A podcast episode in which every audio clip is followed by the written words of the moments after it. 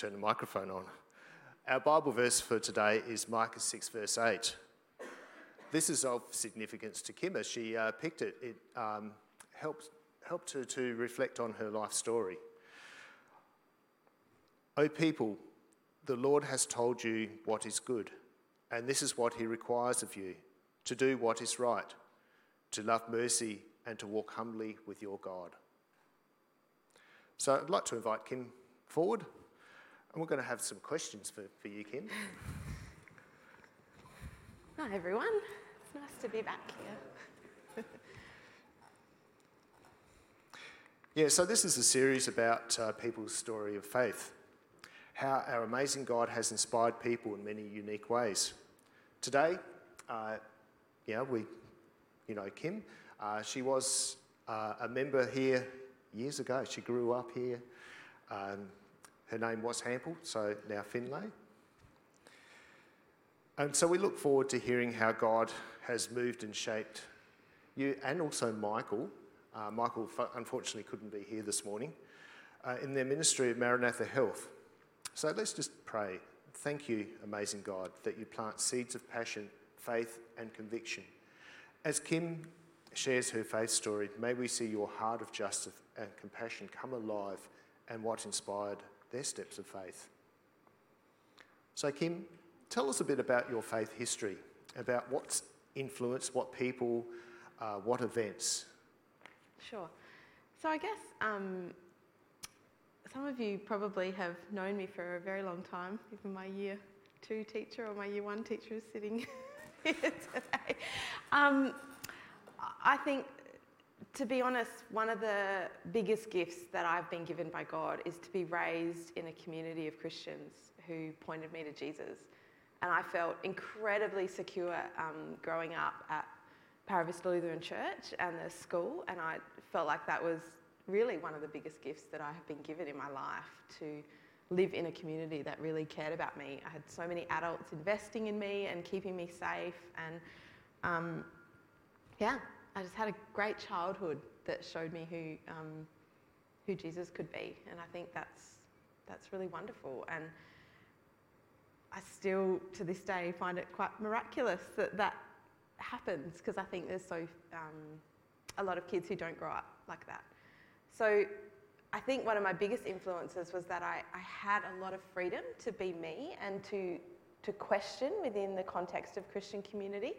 And that meant that as I became a teenager, I did question a lot. Um, I had a lot of freedom to ask what God actually cared about and what actually mattered to Him.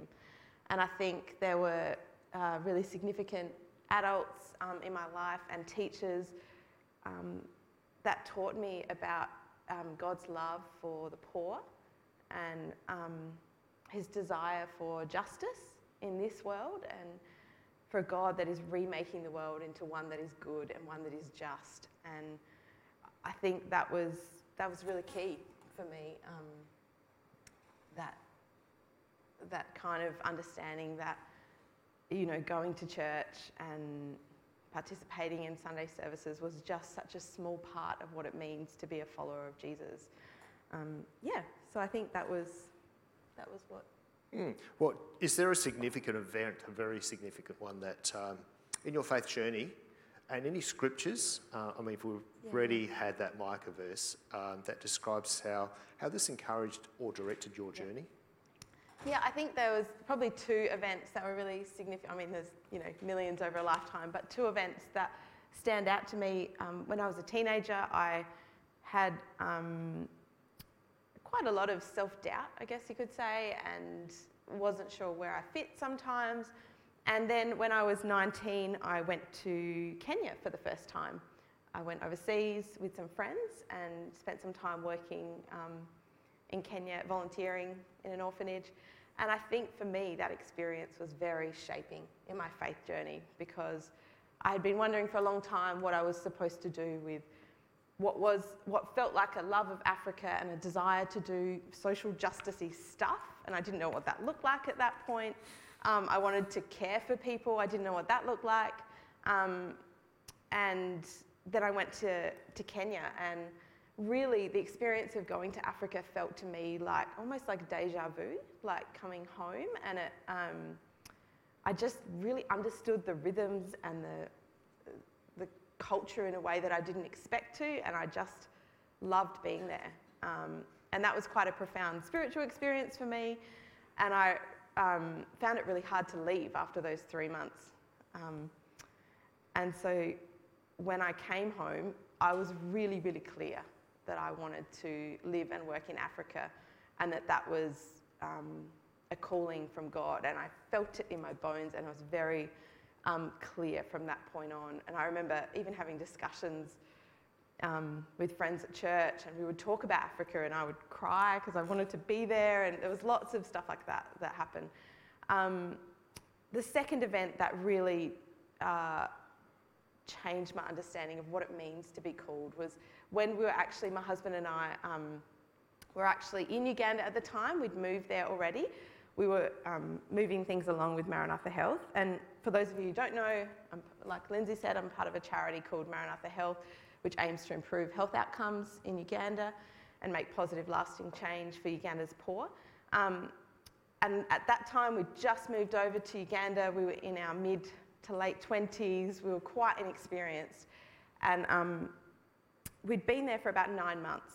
And a lot had gone wrong in that time. There'd already been lots of struggles with corruption and betrayals, and we felt really out of our depth with lots of things. And we were essentially, like I was 25, 26 at the time, we were trying to set up a children's hospital in a rural, remote area um, where we hadn't lived before. So it was a very big challenge. Um, and there was lots I felt very ill-equipped for. And we, there was a point where we actually, all the money that we'd raised in Australia was um, cut for a time, and that was a really significant moment where we didn't know whether Maranatha Health would even continue as an organisation. We were very nervous about everything happening.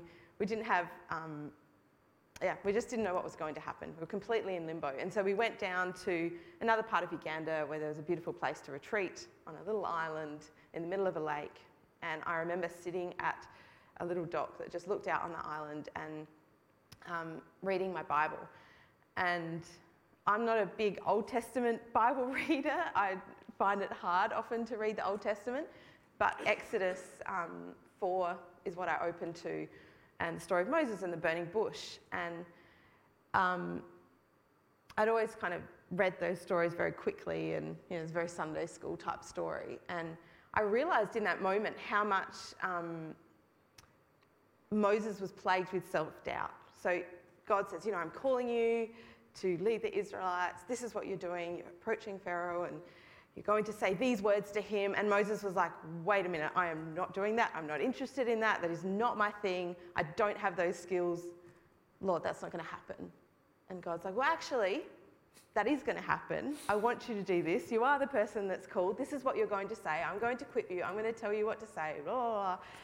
And Moses is like, actually, no, that's not going to happen. I'm not, not only do I not have the skills and no one's going to listen to me and I'm not the person that you think I am. Not only that, but I, I stutter, I'm not good at speaking. It's just not a good plan, God. Like, it's not going to happen. And then God says, no, I don't think you're hearing me, Moses. This is the plan. This is what's going to happen. And they go on and on and on and back and forth. And eventually Moses just says, Lord, please send someone else. Please. And it's really clear that he just doesn't, he is plagued by self doubt. And in that moment, God sees how much he is struggling with the calling on his life. And so he gives him Aaron, and um, Aaron and him end up going together to Pharaoh because Moses can't face the idea of going by himself. It's too big, it's too scary, it's too overwhelming. Um, and, you know, we obviously know how that story ends. It goes very well. Um, there's lots of hard stuff that happens in between, but the Israelites do leave um, Egypt. And I think for me, obviously, um, the Maranatha gig is not leading the Israelites out of Egypt, but I um, felt very overwhelmed at the time by what God was calling um, me to do. And I think it was a reminder to God that, a reminder to me from God that um, He doesn't ask us to do anything particularly beyond what we can manage. and not only that, but it, it does feel scary and it does feel, it does require bravery to do hard things and to do things that we don't feel capable of doing. But it's not like it's up to us. It's not like we're the, I'm not the one who created Maranatha and um, set up a children's hospital in Uganda. Like it's all just by the grace of God. It's all by His leadership and His um, provision and His generosity and the skills that He gives me in those moments and the people that He put around us to make that all possible. And I return to that, um, that story so many times throughout the story of Maranatha when I felt ill equipped to deal with the responsibilities that um, came with it. So that's, that's a really big, I think, event and, yeah, journey for me. Mm. You've, you've, probably actually almost answered this question, but I'm going to ask it anyway because there might be some other things you want to add. What drew you to your ministry and why? Yeah, I mean, that's the sum total of life, isn't it? why you do what you do. Um, I think that when I went to Kenya for the first time, I was reflecting on this the other day. One of the first things um, I did in the first few weeks I was there, there was a little girl who was sick at the orphanage where I was volunteering at, and we took her to a children's hospital um, nearby, and I was really confronted by um, the differences between hospitals in Kenya and Australia. Um, and I remember there that really piqued my interest on what it looks like to receive healthcare in, in Africa. And then um, three and a half years later, I think it was, I met my husband. We were introduced, went out on a blind date because we both loved Africa and wanted to work there. And he had this incredible dream of setting up a children's hospital in Uganda um, and had been on that trajectory for a long time already. Um, and shared, on our first date, he shared with me that dream. And I, I just fell in love with the idea that we could be a part of something that would enable kids in Africa to access high quality healthcare. And I also was very passionate about the community um, side of things. So I was like, well, Michael, you could do it like this, but you could also do this and you could do this. And we just talked shop for a few hours on what Maranatha Health, this organisation that was in its very um, in infancy at that point, could look like. And so my husband really introduced me to the idea that we could we could make incredible change in the world um, together with God and it, you know, it was the kind of the rest is history. We fell in love and found an amazing group of people in both Australia and Uganda to walk alongside of us, and here we are. Yeah. Wow, what an amazing story! Isn't God good? um, we'll be back in a minute, but um, we've got a, a song. So all Christians live in God's kingdom and have a joyful responsibility. Let's stand and sing.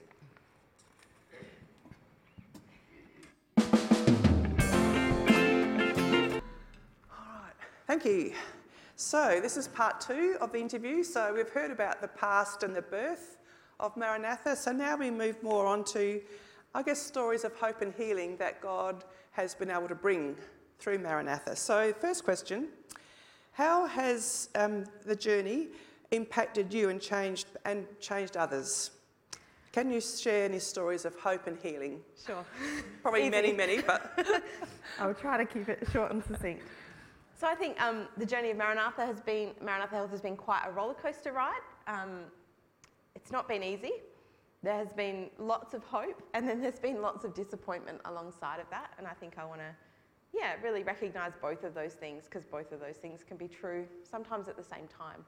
Um, but I think, yeah, I feel like so much of the time we're just kind of hanging on and seeing what God does next, seeing what happens next in the world. Um, but for those of you who don't know the Maranatha journey, I just thought I'd do a quick, very quick recap. So in 2011, like in 2008, Michael and I, um, with a bunch of people in Australia, set up the organisation in Australia, um, a charity that we started fundraising for MH um, to then go over and do something in Africa. In 2011, we moved over to Uganda. Um, in 2012, we started seeing our first patients um, which was a really exciting milestone. And then in 2015, we relocated to a different facility, um, about 60 kilometres from our original site. And then in 2018, sorry, a bit of a cough. In 2018, we moved, Michael and I moved back to Australia, and the um, organisation in Uganda became fully Ugandan led, which is um, another very exciting milestone for us. Um, and so Michael and I now just work from here to kind of support, and we call it being a sidekick, just kind of mentoring and supporting our staff where they need us to, um, making sure that we're steering the ship in the right direction, I guess, um, if it gets off course a little bit. And that's, that's where we are now. And our organisation, at the moment, we see about 12,000 patients a year. Most of them are children um, at, that we see at our hospital. Um, we have a pharmacy and a laboratory that we work with at our hospital. We also um, have a really big passion for holistic healthcare, which means that we don't just treat people and their symptoms and then send them on their way. Really, we really um, care about what's happening and why people are sick in the first place. So we have um, hospital-based counselling and community support and um, nutrition programs and all sorts of services that wrap around the patient and we visit people in their homes. And then we have a community program that just brings a whole lot of health literacy and important health knowledge in the community. Um, yeah, so that's kind of what Maranatha is today. Um, and it's, yeah, it's done a lot of cool things. So are you able to just um, focus? Oh, here's some water. Thank That's you lovely. so much. That annoying post-viral cough that everyone seems to be getting. So stories of hope and healing. Can you just pick out something, just Yes. a couple instances? I think that's always inspiring. Yeah, absolutely. Um, I've got one for later on, but I think one that has been really uh, important and had a huge impact on all of us was a little girl called Brenda that we found in the community. Brenda was 10 years old when we found her. Um, in her home, we'd been high, she'd been highlighted to us to, by some other community members um, because she spent her days begging for food.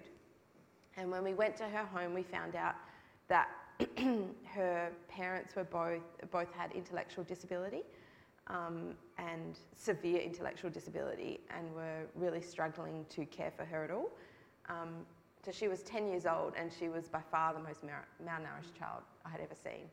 Um, she's the kind of child that if you're in a room with her, she almost became invisible because she she just looked so wasted that it was almost like there wasn't a person there anymore. And I think that that's a reflection of where I was at at the time as well, and where um, humanity's at. That sometimes we don't see people because they are so poor and so much the least of these, in a sense. Um, and so our staff brought Brenda back to Maranatha Health um, without her parents because they couldn't manage, and started feeding her um, and trying to um, nourish her through a whole bunch of clinical interventions. Um, and after about a month, we realised she wasn't actually improving as much as we had hoped, and we discovered that she had type 1 diabetes, which is a really, really severe disease as it is, but in a Ugandan context where um, keeping insulin in the fridge is not possible.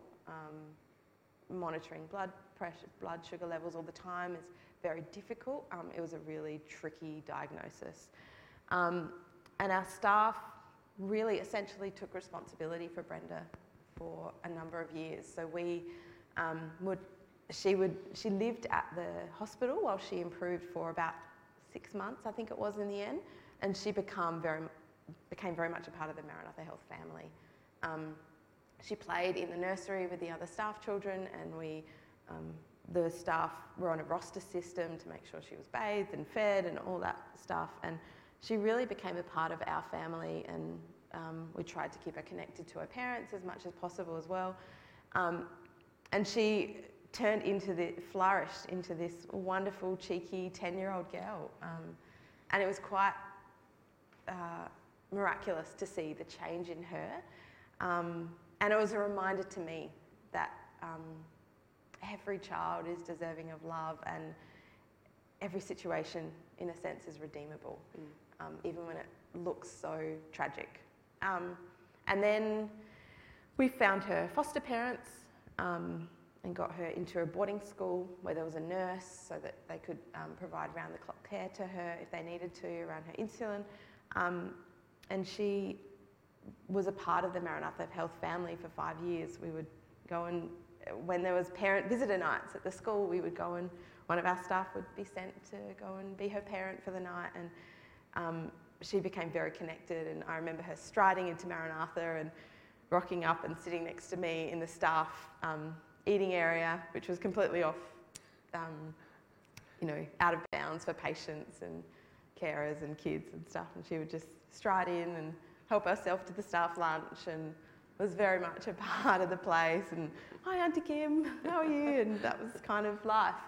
Um, sadly, I mean, having type 1 diabetes in Africa is really, really tricky. And so a few years ago now, Brenda passed away, um, which was hard and sad um, for all of us who had invested in her for a long time. But I think for me, that's a story of hope because she had this incredible, huge family um, that loved her for the years that um, she kind of lived and spent time as a part of Maranatha family. And really, I think that was such an incredible gift of compassion that our staff offered, and I'm really proud that we were able to do that, and really grateful that Brenda had that experience. Um, it also, you know, I think it. I think the times when, you know, there's thousands of stories of children being healed and parents rejoicing that I could share with you, and I will share one later. But I think those times when um, there's loss and grief, I think God feels almost more present then because our faith is stretched and we have to mm. hope in something that we can't see. And we have to believe that God is working despite the suffering that we see around us. And we know that He is. And we know that He is there weeping with the mothers that lose their children and that He is there um, grieving for Brenda with us um, when she passed away. And I think that to me was far more forming of my faith mm. um, than anything else um, in Uganda. So, yeah, I don't know if mm. that's. That's yeah. had lots of facets to that story, that's for sure. Um, how have you seen come to Jesus through your ministry? Um, so Uganda's a um, a Christian country. So about ninety percent mm. of the country are already Christian. Um, and so we probably we didn't see people necessarily like I guess take that step into faith um, through Maranatha. I think the way that we viewed it as a staff team and Michael and I is that there were so many experiences that uh, like because the church in Uganda is quite legalistic and um, often quite burdensome for people to um, to to live by sometimes, and mm. it can mm. get exhausting when you're poor and you're trying to look after your children, and then church leadership often put on an, another level of expectation on people, and I think that can be quite exhausting for families and particularly for women. And so, one of the things that we were always trying to do is give people an experience of um, God that was full of love and compassion. And so, one particular story that I thought I would share with you. Let me just get my notes. Um, is a story of a woman called uh, Rachel. So, just to give you some context, at the start of 2011, before we moved to Uganda, we had a Maranatha Health Gala dinner, um, actually run by Helene's son, Jackson Yedge. Um, and at that gala dinner, Michael and I shared our dream for what Maranatha Health could be in the future, and we shared a story of a this kind of made up story in my head of a woman who was accessing the services of MH and it kind of weaved in community programs and healthcare and everything. And it was, it was a story that was very much given to me by God and placed on my heart because there's, you know, there's no way someone in their early 20s can come up with a story like that. Um, and it just felt very much a God thing. So then um, I wanted to share with you a real story of a child called Olivia and her mum Rachel, who actually the story was very similar to the one that I had um, shared at the gala dinner, you know, 12 years prior. So the Maranatha Health Village health leader found this little girl, Olivia, on a regular home visit and knew she needed medical attention. At the request of the village health leader, a community team brought Olivia and her mother to the MH facility, where she was admitted for three weeks for severe acute malnutrition. Her condition dramatically improved with quality treatment. Her parents were supported by the Maranatha Health counsellor and they received education on nutrition and feeding practices as part of our clinical nutrition program. Her mother, Rachel, had this to say We had lost hope in our daughter, Olivia. We knew she was suffering and we did not have money to take her to the clinic for treatment. The nearest public health centre is about four kilometres away and needs transport. When Maranatha Health staff parked a car at home and asked us to come with them and take Olivia for treatment, we had refused because we knew they were going to ask for money and that we could not afford it. We were encouraged by our community health advisor to go with the MH staff team. After a week at Maranatha, we were happy to see Olivia smile and playing for the first time in her life. Maranatha staff gave us everything we needed, including food, and they did not ask us to pay um, money. We knew God was working. It's God who saved Olivia from death through the works of Maranatha people. And that's the testimony of a mother who felt incred- incredibly wrapped up in God's love through that experience. She's very um, passionate about Maranatha Health these days and very evangelical about the, the way that we cared for her and her family.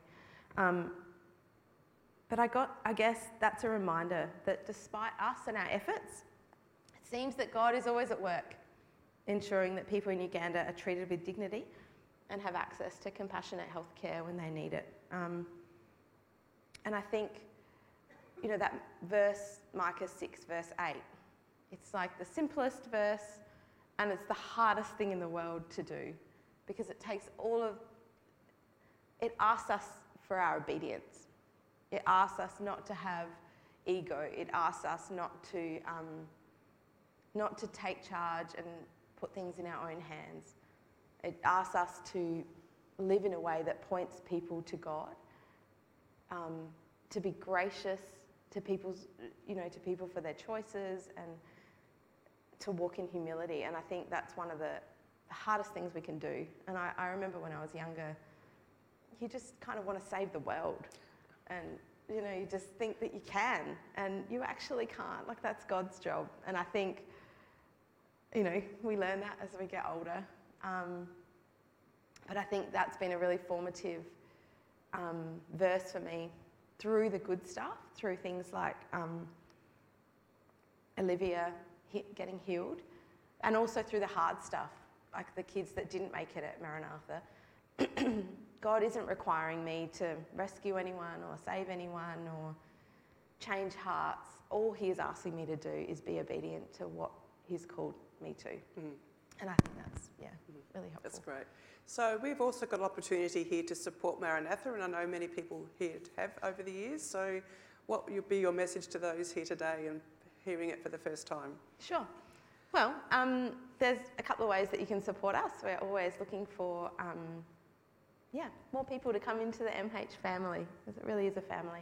Um, we've had Julie and Bron and lots of people from Paravista involved in all kinds of ways over the years. So the three ways that you can really be involved is number one through prayer. We have a monthly prayer team that meets, um, and we have prayer notes that get emailed out to people who can't make it um, online to the prayer meeting. If you would like to pray for us, that's so significant to our ministry and really important to us. Um, number two, you can give financially of the incredible resources um, you have in Australia. I think um, generosity is, is really important to God and really important to groups like Maranatha. We run on about um, $300,000 a year in Uganda, which sounds like a lot, but actually we can do some pretty amazing things for that money. Um, so we'd really encourage you to consider giving either a monthly donation or a once-off donation to our work. Um, and there's some brochures out in the hall that you can um, take if you're interested in looking at how to donate um, and come and talk to me after the service. I'm happy to chat to you about what that might look like um, if you have any questions. And then number three, volunteering your time. So there's lots of ways in Australia that we um, utilise volunteers. Um, the organisation is at the moment entirely volunteer run. Um, and we have board members and administration and IT and fundraising and all sorts of fun ways that you can get involved. So, um, yeah, mm, let us know. So, one way that our children of our congregation have been involved is in the last CAPS uh, event back in uh, end of June.